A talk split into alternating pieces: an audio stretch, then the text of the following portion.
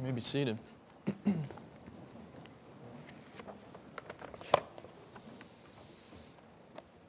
this morning is the second Sunday in Advent. Advent is a time in the church calendar when we uh, look to the coming of Jesus. Um, it's been celebrated in the church ever since the Middle Ages, and it's always been a time of both looking back and looking ahead, of a longing that looks back and remembers the coming of our Lord Jesus, and a longing that looks ahead as well.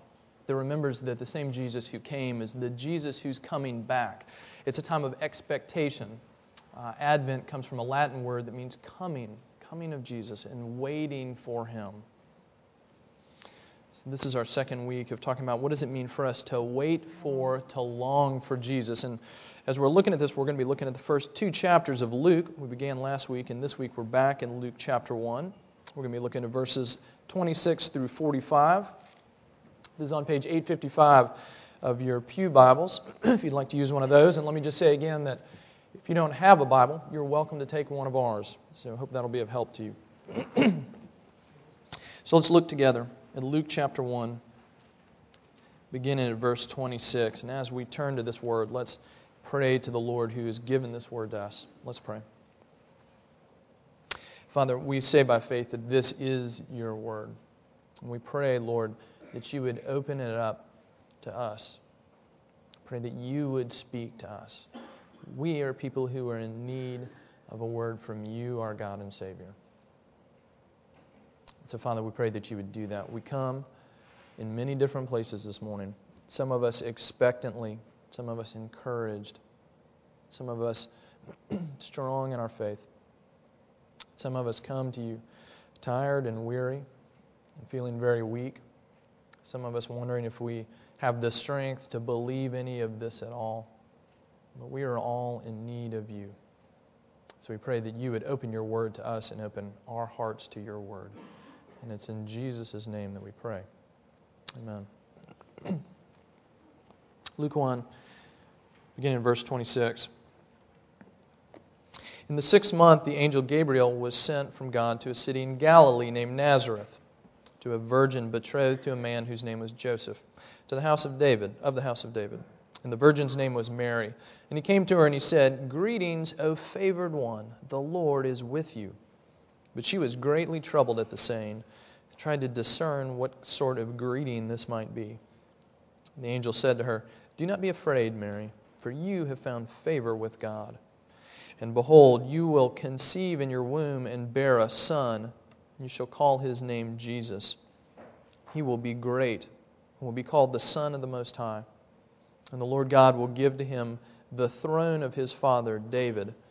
He will reign over the house of Jacob forever, and of his kingdom there will be no end. Mary said to the angel, How will this be since I'm a virgin? The angel answered her, The Holy Spirit will come upon you and the power of the Most High will overshadow you.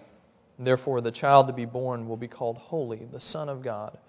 And behold, your relative Elizabeth in her old age has also conceived a son, and this is the sixth month with her who was called barren. For nothing will be impossible with God. And Mary said, Behold, I am the servant of the Lord.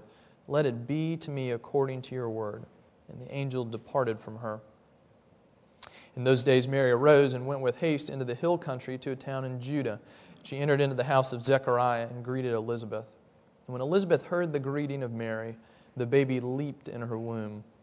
And Elizabeth was filled with the Holy Spirit, and she exclaimed with a loud cry, Blessed are you among women, and blessed is the fruit of your womb. And why is this granted to me that the mother of my Lord should come to me? For behold, when the sound of your greeting came to my ears, the baby in my womb leaped for joy. And blessed is he, is she who believed that there would be a fulfillment of what was spoken to her from the Lord. And we talked about uh, Advent being a time of longing, and I have some distinct memories as a child of, of my longing for Christmas. There was this one Christmas, must have been about 10 years old, it was Christmas Eve, and we got home from a, a time with our extended family. It was time to go to bed.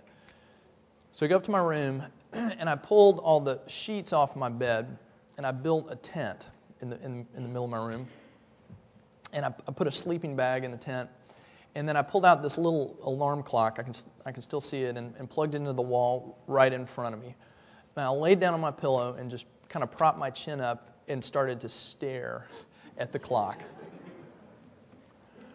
And I watched that clock go around for hours. I don't know that I slept at all that night because I had this longing for Christmas Day, this expectation of what's coming tomorrow morning. What, what am I going to find? What am I going to find under the Christmas tree? And it was the longest night of my entire life. Maybe you remember that as a kid, the sense of Christmas is here or Christmas is coming, and this, this longing, this expectation. Now, I was longing for something. Looking back, I'm not sure I was necessarily longing for all the right things. I was longing for what was going to show up under the Christmas tree, but we know what it's like to long. And the point of Advent is this is a time that reminds us that in our deepest needs, we are people who are longing for Jesus. And as we look at this text this morning, we're going to look at just this one aspect of this that longing for Jesus means longing for the King. Longing for Jesus means longing for the King. And we're going to look at just two things. Who is this King, and how do we receive him? Okay, if we're longing for a King, who is this King, and how do we receive him? So we're going to take a look at what this passage says about this Jesus, this King. Look at some of the terms that it uses. If you look first in verse 32, when the angel Gabriel appears to Mary to tell her about this child she's going to have. Now, if you were here last week, you know Gabriel's already shown up once in the beginning of Luke. He's come and appeared to Zechariah and told him that he and his wife Elizabeth were going to have a child. They're going to name him John, that he was going to be a prophet of the Most High. And now Gabriel comes to uh, Mary and says that you also are going to have a son. But look at the terms that he uses to describe that. Verse 32. Uh, verse 31 uh, Behold, you'll conceive in your womb and bear a son. You'll call his name Jesus. Verse 32 He will be great. Now, if you knew Greek, you would know that this word in Greek for great means great. It's exactly what you'd expect. But here's the thing about the word great. We read that and it just it doesn't have any taste for us. Okay? It's like very. Very this, very that. It's it's sort of lost its meaning. Um, you come home and your spouse maybe has made dinner for you. We're going to have dinner tonight. We're going to have soup for dinner. That's great. Everything's just great, right? When the angel comes and says to Mary, You're going to have this son, and he will be great. In contrast to this, verse 15 of chapter 1, when Gabriel appeared to Zechariah and said, You're going to have this son named John, he says that he will be great before the Lord, in the presence of the Lord. It's qualified. You'll be great, one who is great standing before the Lord. But he comes to Mary and he says, Your son will be called great. It's used in the absolute sense. All the richness that you can imagine in that word, not just great soup for dinner. He will be great, the great one comes and says, This is who your son is going to be. Absolute, without qualification. Jesus is our great king. He goes on, he says that he's going to be called the Son of the Most High. Now, this term Most High, it's a, it's a, it's a term for God. It's used throughout the Old Testament, it's used a few times in the New Testament. And he's going to be called a Son of the Most High. Again, going back to Gabriel's announcement to John the Baptist, back in um, ahead, actually, in verse 76, the other part of the passage we looked at last week after um, John the Baptist's birth, Zechariah sings this song, prays this prayer, and says, Zech- says, John, you will be a prophet of the Most High.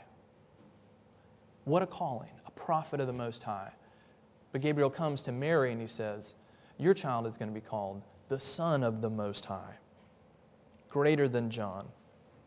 Goes on in verse 35. And he says, The angel answered her, The Holy Spirit will come upon you, and the power of the Most High will overshadow you. And therefore, the child to be born will be called Holy, the Son of God.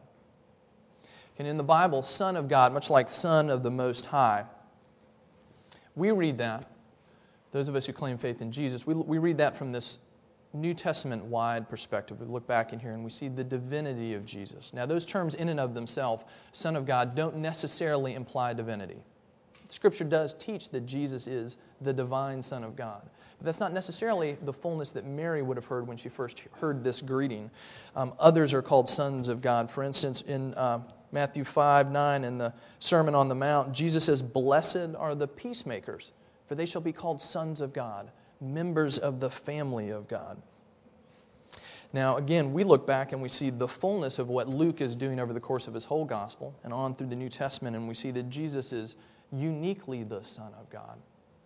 That this is referring to this exalted position that, he's, that he is given, this uh, claim of who Jesus is. Those of you that have been here for our Sunday school lessons these past few weeks, we've been talking about the Apostles' Creed. If you remember the, the phrases from the Apostles' Creed, speaking of Jesus, says that he was conceived by the Holy Spirit and born of the Virgin Mary. Okay, what's going on here? He says, the angel comes and he says, You're going to be overshadowed by the Most High. You're going to conceive by the power of the Holy Spirit, and this child is going to be called the Son of God. It's interesting that Mary, Mary knew something supernatural was happening here. Okay, Mary, we've already been told, was betrothed. She was engaged to this man, Joseph. She was looking ahead to her wedding day. The angel comes and says, You're going to have a son, you're going to name him Jesus. She could have easily thought, When Joseph and I get married, we're going to have a son, and we're supposed to name him Jesus. But it's interesting that she doesn't interpret it that way. Like she knows that the angel is speaking something differently than that. She's, she has been called a couple times in the passage already. It's gone out of its way to emphasize that she's a virgin. Uh, verse 27 calls her that. Verse 34, which is also translated, I'm a virgin here, is literally, since I do not know a man. Okay?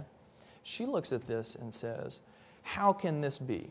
She's not assuming that he's talking about Joseph. How can this be? Here I am, an unmarried woman, a virgin. How is it possible that I'm going to have a child? Now, it's possible that, the, that Luke might have had Isaiah 7, verse 14 in mind. Therefore, the Lord himself will give you a sign. Behold, the virgin shall conceive and bear a son, and they shall call his name Emmanuel. Now, Luke doesn't make explicit reference to this verse in the same way Matthew does. If you're familiar with the first couple chapters of Matthew, when Matthew tells this story, he goes back and actually quotes this verse from Isaiah that tells of this virgin giving birth. Uh, and every year, seemingly, Newsweek time, everybody comes out with their article at Christmas and in Easter about could all of this really happen? You know, is there anything historically reliable in this? One of the things that's often mentioned is that only Matthew and Luke in the New Testament make this kind of explicit reference to the fact that, that Mary was a virgin. And the question comes up did they just sort of make up this detail? Did they just sort of throw it in? Why is it that other people don't mention this? Well, let me just give you a couple thoughts.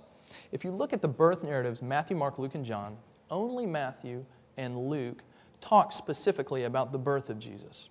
Okay, they're the only ones who discuss that in any detail to begin with. If you look at the book of John, when he talks about the coming of Jesus, he doesn't talk about the nuts and bolts of the actual birth, but he actually makes an even more startling claim than this. Listen to what John says about the birth and the beginning of Jesus. In the beginning was the Word, and the Word was with God. The Word was God. The Word became flesh and dwelt among us. We have seen his glory, glory as of the only Son from the Father, full of grace and truth. If anything, you get a more miraculous, stronger picture of who Jesus is from the opening of John. But it's striking that Matthew and Luke both include this point. And it's also striking that it's not a point that you see the, the apostles making in their sermons to people, in their proclamation of the gospel. And I bring that up just to say that the awkwardness that maybe you feel, or certainly that our world feels, in talking about this miraculous virgin birth, it was an awkwardness that the first believers experienced as well. Okay, we often think first century people, they were like us, only dumber, and they didn't have electricity, right? Mary knows how children are born. Everyone in the first century did. Everybody knows that virgins don't just suddenly conceive and give birth to a child. And Matthew and Luke take what feels to us this awkward point to make. Really? Is that really? Talk to anybody you know, and maybe it's you, who has trouble believing the story of Christ. And they'll point to this and say, virgin birth. Matthew and Luke speak into a world that would have reacted exactly the same way. And they tell us the whole story. They don't shy away from telling us that. So I would just like to propose that in one way, it's the awkwardness of it that actually lends to its believability. They really believed this was true because they wouldn't have made a point of it if they didn't. Mary is even given a sign that clarifies this miraculousness of the birth. Okay, he says, You're a virgin, you're going to conceive and give birth. And then he starts talking about Elizabeth. Look in verse 36. Behold, your relative Elizabeth in her old age has also conceived a son. And this is the sixth month with her who is called barren, for nothing will be impossible with God. What's he saying? I'm telling you, Mary, about your miraculous birth. And let me point to another sign. Your cousin Elizabeth, in her old age, God miraculously giving her a child. He's doing a greater miracle in you. In Elizabeth, she take, he takes a woman who is past the age of giving birth and he miraculously gives her a child. To Mary, he says, your birth is going to be more miraculous still, that you will conceive by the power of the Holy Spirit. Now, if this question for you, the virgin birth, is an intellectual stumbling block, let me just ask you to think through that a little bit. Um, why is it a stumbling block for you? Now, of course, we understand why it is in general. Like babies just aren't born this way. We've never seen it, we're not used to it. But I guess the bigger question is if you stumble on this because you have trouble believing in the supernatural work of God, that He could really do something like this, then I'd just encourage you to ask this question um, Why is it so hard for you to believe that? Because you're making a statement of faith as well. Scripture says God works miraculously and supernaturally. And you're saying God does not work mysteriously, supernaturally, miraculously. Is it possible that you haven't stopped to question some of your assumptions? Is it possible that the supernatural work of God isn't just the conclusion of our reasoning process, but Scripture presents it as a legitimate beginning of our reasoning process. The Scripture actually says, begin here, start here, that we have a God who has power, who works all things, who can do whatever he pleases. Or maybe for some of us, we do believe in a supernatural work of God, but this just seems a little too much, a little too far fetched. Why? If you believe that God created the universe out of nothing, if you believe that He providentially holds all things in His hands, works all things together for good, is it that hard to believe that He worked in this way with this one person to give us His Son in the flesh? Now he goes on and says a couple more things about this Jesus who's our King. Look at verses 32 and 33. He will be great. He'll be called the Son of the Most High, and the Lord God will give to him the throne of his father David, and he will reign over the house of Jacob forever, and of his kingdom there will be no end. What does he say about this great King Jesus? That he is our eternal King. And he points back to the line of David early king in Israel's history that God set aside to rule his people. And he said, I'm going to work through you and your family in your line. By the time you get to the first century, to the world that these people lived in, this people of God waiting for the Messiah to come, their understanding was that this Messiah, this Savior, this one who's going to come to rescue, would be a son of David, that he would take up the throne of David David's kingship had fallen away. Somehow God's going to raise up the son of David who is going to be king over us again. And imagine Mary and this angel appearing to her and saying, This is your son. This is the true David. This is the true king who will be king over all, and of his kingdom there will be no end. Now, here's the thing all other kings die.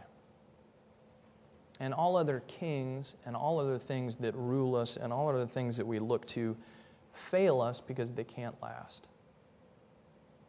Gabriel comes and says, This king, your son, will last forever. His kingdom doesn't end. This is a king who cannot and will not fail you, because death will not rob him of his kingship.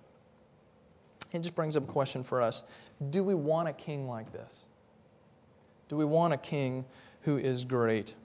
Do we want a king who's called the Son of the Most High, who's called holy, a king who's going to be an eternal king? Because here's the thing a king like this is bad news for other kings. Again, if you're familiar with the birth stories of Jesus, in Matthew it talks about the fact that after Jesus is born, King Herod tries to kill him. And certainly, if you know the stories of the Gospels, the king is ultimately killed. Why? Because a king is a threat. He's a threat to every other king. Herod looked at the birth of Jesus and he saw something that we don't see when we see the birth of Jesus. He saw a rival. He looked and he said, If this is the true king, then that means I'm not. And I am threatened by that. There's a book, maybe some of you read, I remember on my bookshelf growing up, uh, called The King Nobody Wanted. That title sort of stuck in my brain. The king that nobody wanted. Is he a king that we want? Now, he's bad news if you're another king. He's bad news if you're committed to being your own king. This is bad news if you're committed to being self sufficient. It's bad news if you're committed to self rule. It's bad news if you don't want someone else to rule over you if we have this eternal king. Now, people in our culture, like all of us, we embrace Christmas. Why? Because we like the picture of Mary and Joseph and Jesus in the manger. There's just something, there's something heartwarming about that and something comforting about that. We all like babies, at least when they're not crying or not too close. But this picture of Jesus, the little harmless baby, the little innocent one, uh, that causes us to sing um, such quiet Christmas lullabies, we like that. We look at the nativity scene and we see the baby Jesus and we think something like this Oh, how precious. Oh, how sweet. Oh, how gentle.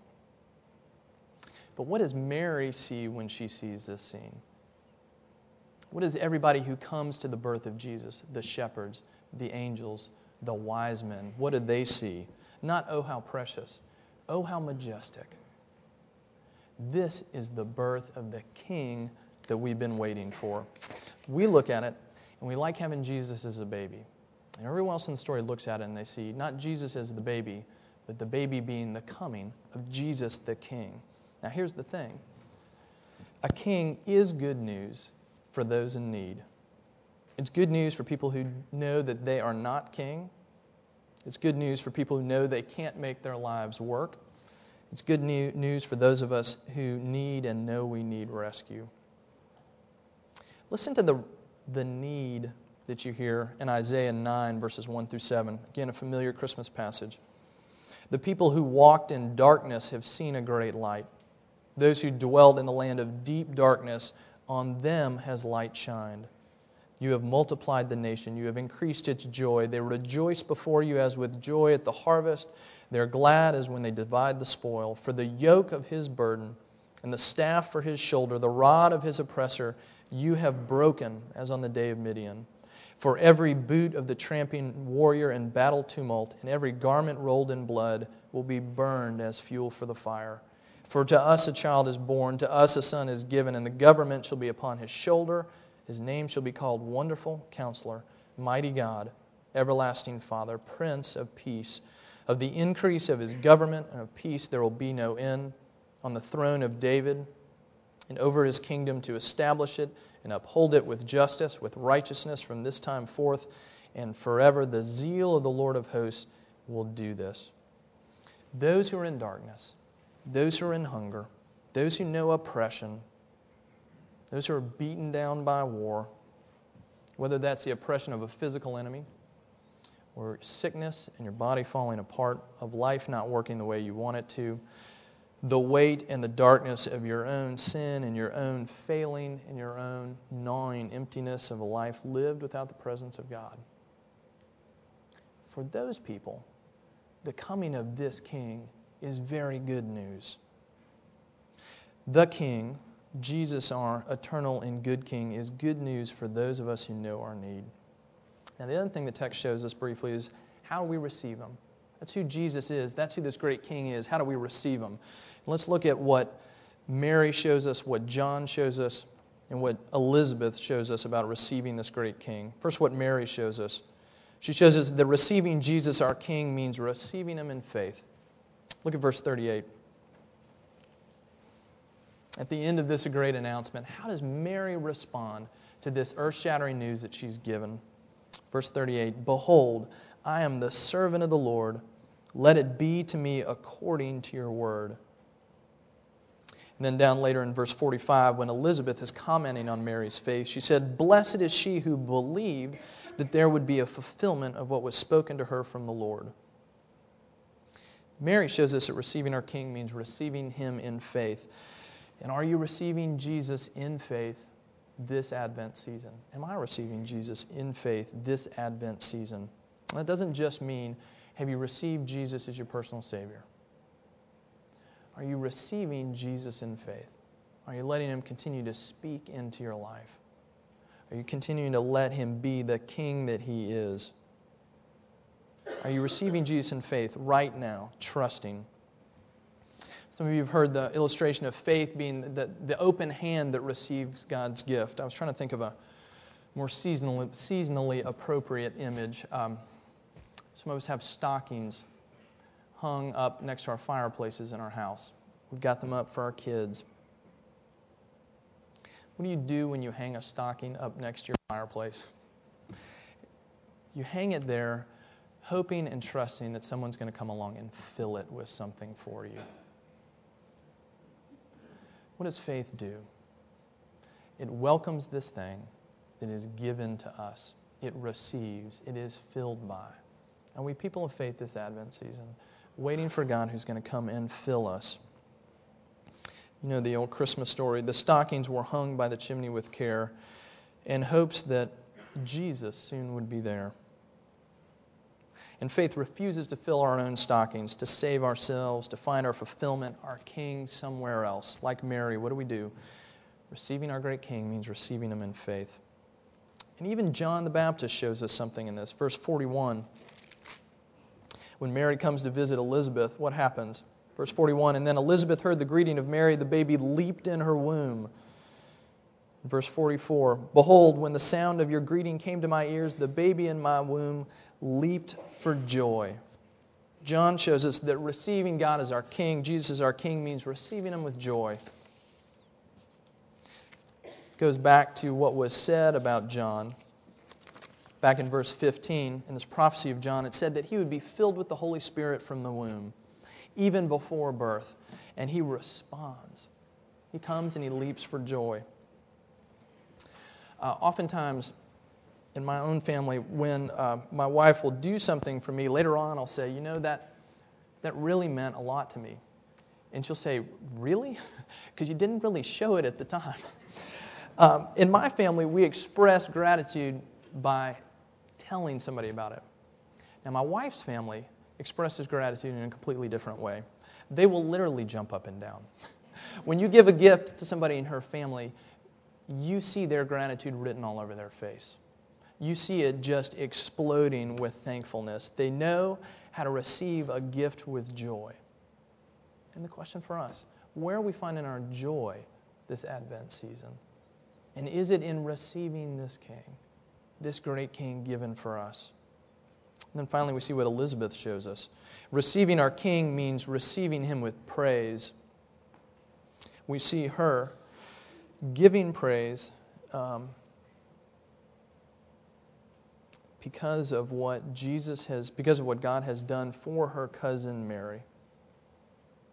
Exclaiming this praise as Mary comes into her presence. And it just brings up this question for us what are we praising this Advent season? What is it that's on our lips? Because we praise the things that we love and that we cherish. We praise the things that capture our hearts. What are we praising this Advent? And what does that show us about what is the real king in our lives? Now, some of us are in the middle of times when we find it hard to praise. This morning we had Christmas music playing in our house. And I was struck by this line from the Christmas hymn, O Holy Night. A thrill of hope, the weary world rejoices, for yonder breaks a new and glorious morn. The weary world rejoices. Our weary worlds can rejoice in the middle of all that's going on right now. What's it going to mean for us to be people who rejoice in our King this Advent season? I grew up in a house um, that was not into trains. Some of you guys grew up in train families. My wife's family is a train family. My father in law has model trains. A couple years ago, after our first child was born, my father in law gave us a Christmas train. And this Christmas train now uh, goes around our Christmas tree and it plays Christmas carols. And we set this up the other day, and my kids were entranced. Now, I always kind of looked at train families and thought, all it does is go around in circles. But there my kids are, just enraptured by this train going around in circles around our Christmas tree. And I'm sitting there with them, mesmerized by this train going around and around our Christmas tree. Now, if you notice, we often hear things about, think about our King. Think about his beauty, think about his goodness, and give praise to him. And we come together every week here in this place as a body to do that together. And we encourage each other to spend every bit of our lives throughout the week doing exactly that, giving praise to our God. We really are like that train. We go around this track again and again At the center of our track is this Christmas tree, this reminder of Christmas. Going around and around, and we're, we're brought back, my kids and I, as we look at that tree. What do we do when we praise? We're coming back around and around again, looking at the beauty of the one who stands at the center of Christmas God's Son, our Savior, Jesus, looking at him from all angles and singing his praise again and again and again because that's where we find life. Because in this Advent season, we need to be reminded that we were people created to praise, created to be caught up in the beauty of this one that we look to. And may that be us this Advent season. Let's pray together. Dear Jesus, we confess that not only were you this baby in a manger? Not only is that a touching scene, that it is the coming of you, our great King. The stepping of God the Son into our world in the flesh, in our midst, that we might know life. And so we pray, Father, this morning that you would remind us that you, Jesus, are our great King.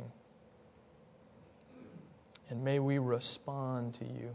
May we respond in faith. May we respond with joy. May we respond in praise. We ask all this in the name of Jesus. Amen.